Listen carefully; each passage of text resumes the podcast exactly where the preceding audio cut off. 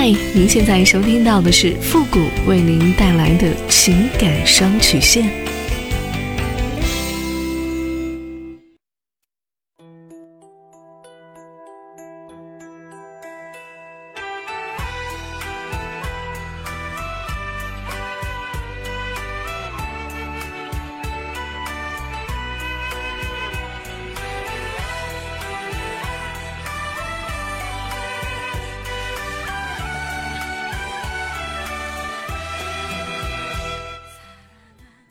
没有主意，我可以给你；你没有方法，我可以帮你。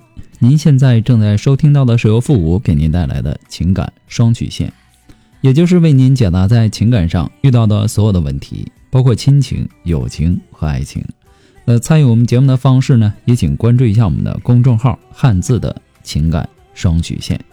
好了，那么接下来时间呢，让我们来关注一下今天的第一个问题。这位朋友呢，他说：“主播您好，我今年二十八岁。”老公比我大六岁，孩子今年四岁了，也上幼儿园了。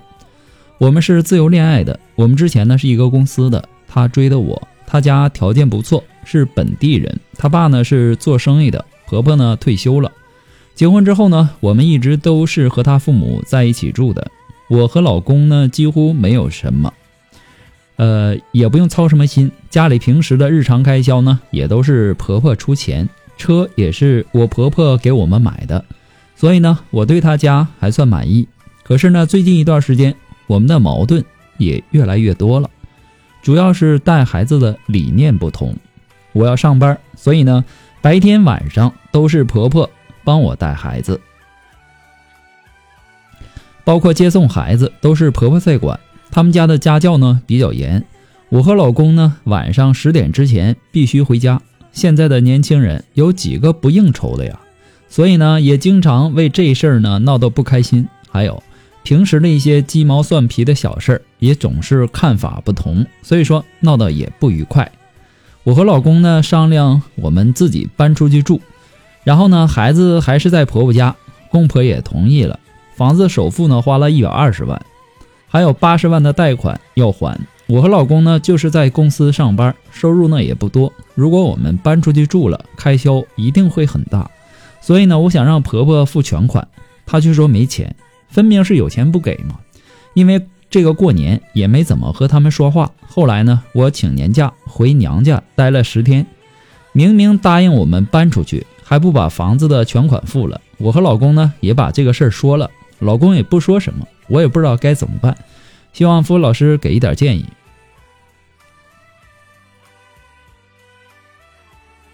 看完您的信息啊。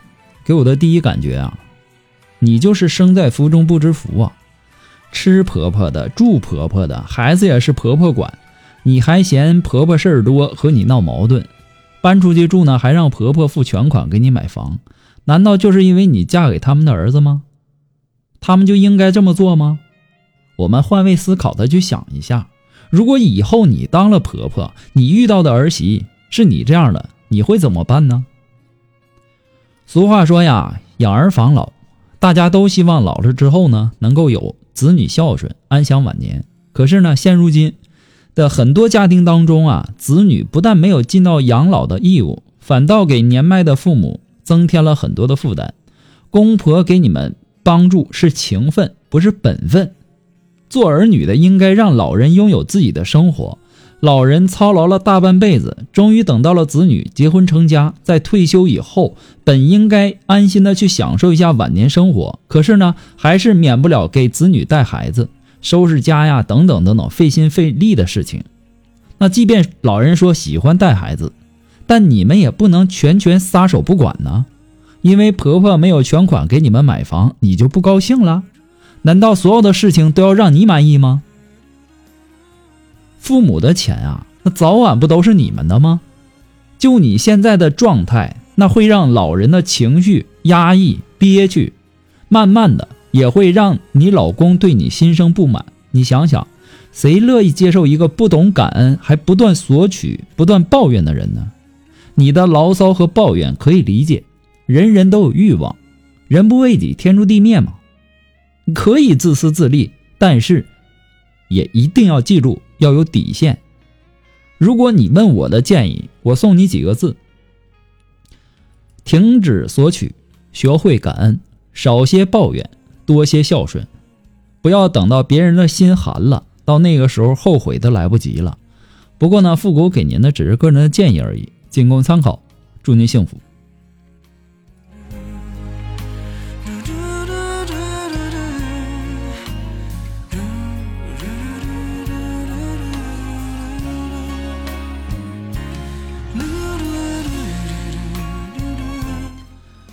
如果说您着急您的问题，也或者说您文字表达的能力不是很强，怕文字表达的不清楚，也或者说你的故事呢不希望被别人听到，或者说你不知道和谁去诉说，你想做语音的一对一情感解答呢，也可以。那么一对一情感解答呢，也是保护听众隐私的，不会把你的故事拿到节目来说，也不会给你的故事做录音处理。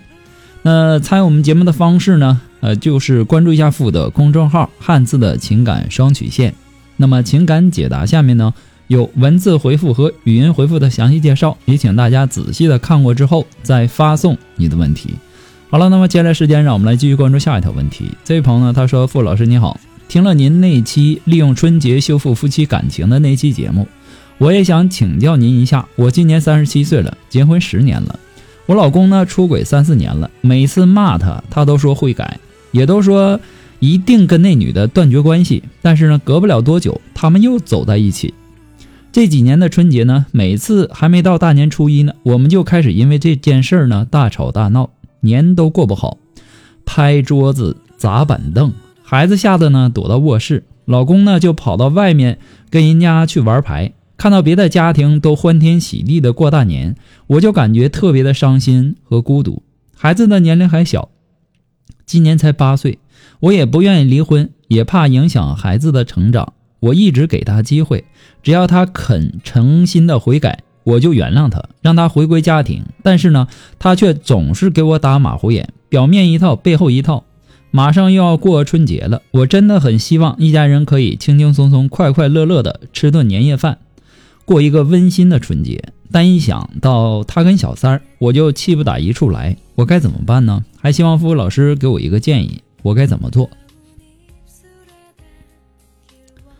你老公出轨这么多年呢，这里面也有你很大一部分的原因。可能我这么说您不爱听，但您仔细想想，每次您老公出轨啊，您都是怎么解决的呢？骂他管用吗？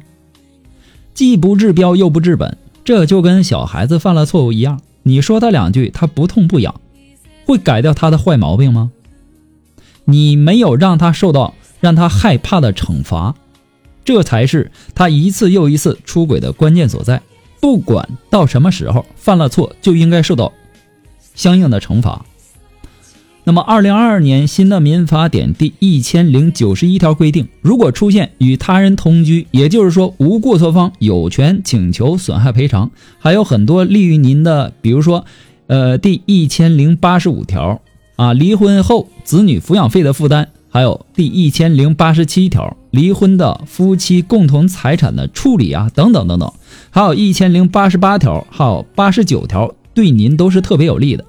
你也要让他知道，但是前提是你要有证据。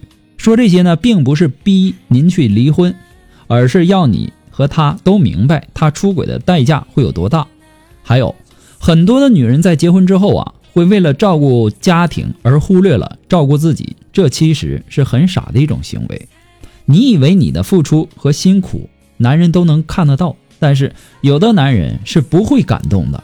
你以为你的付出可以得到回报，但是有的男人会认为这是你的义务，应该做的。你以为你的付出可以得到他的珍惜，但是有的男人会在心里无比的嫌弃你，把你的一切付出都当成是理所当然。男人都是看重颜值的，因此呢，无论是在婚前还是在婚后，女人一定要保证好自己的颜值。保证自己的颜值，不是让你打扮的花枝招展。而是让你不要缺乏了基最基本的打扮，不要让自己成了黄脸婆，不要让自己都嫌弃自己。说这么多呢，只是让你从现在开始要有自己的底线和原则，什么能原谅，什么坚决不能原谅，你要有个谱。同时呢，也要去改变一下自己。只有让自己变得完美起来，你才能够让他回忆起你的好。其实啊，春节前后啊，往往是夫妻矛盾集中爆发的时期。看着别的家庭欢天喜地、热热闹闹啊，夫妻间的紧张关系呢，会因此比平时呢要好一些，或者说呢，有的变得会更加尖锐。一年中隐忍的情绪啊，也会因为急于寻求答案而被瞬间的点燃。那么，作为我国传统的节日，春节期间呢，人人欢声笑语，载歌载舞。所以说呢，对家庭幸福有着强烈愿望的人。那么就会对，呃，如何过好这个春节，如何修复家人的关系，变得非常纠结。有纠结是因为有期望，那么期望夫妻感情和好，一家人和和睦睦，快快乐乐。如何在春节期间缓和夫妻的关系，修复双方的感情，顺利的度过一个祥和的春节呢？首先，你要懂得隐忍、退让。任何一个问题出现的时候呢？尤其是对于一些若干年都没有解决的顽疾，你不妨的停一停，放一放。不管之前的怨恨积累有多深多厚，趁着这万家团圆、普天同庆的良辰美景，放下执着，好好的珍惜这份节日气氛，认真的跟家人一起享受这段过程。很可能你会从中发现，修复婚姻、夫妻和好。挽回对方出轨的技巧，其次呢是加强有利夫妻关系好转的语言沟通，多些赞美和正面的评价，少些讽刺和当面的指责，克制住自己自身的情绪，平和自己的心态，以柔克刚，比针锋相对更加能够俘获男人的内心。夫妻之间呢，每天要向对方说三句以上，充满感情赞美的话。会让婚姻更加幸福，也让夫妻的关系呢更有韧性。但是这些话呢要发自内心的，不要让人听起来感觉就很假，那就不好了。所以说，语言呐是门艺术，良好的语言沟通呢可以化解夫妻间的坚冰，让夫妻关系重归于好。其次呢是要唤醒对方的家庭责任感，共同的去面对婚姻危机。男人出轨是影响夫妻感情的重要因素。如果出轨一方有意改正错误，缓和夫妻关系，那么一定要好好利用春节，因为春节期间呢，彼此都会尽量维持一个和谐的局面，不想让矛盾激化，让外人看笑话。所以呢，这也给了出轨者回归家庭最好的一个机会，可以好好的把握，一起努力修复婚姻中出现的裂痕，实现婚姻的再次幸福。不过呢，复古给您的只是个人建议而已，仅供参考。祝您幸福。好了，那么今天由于时间的关系呢，我们的节目到这里就和大家说再见了。我们下期节目再见。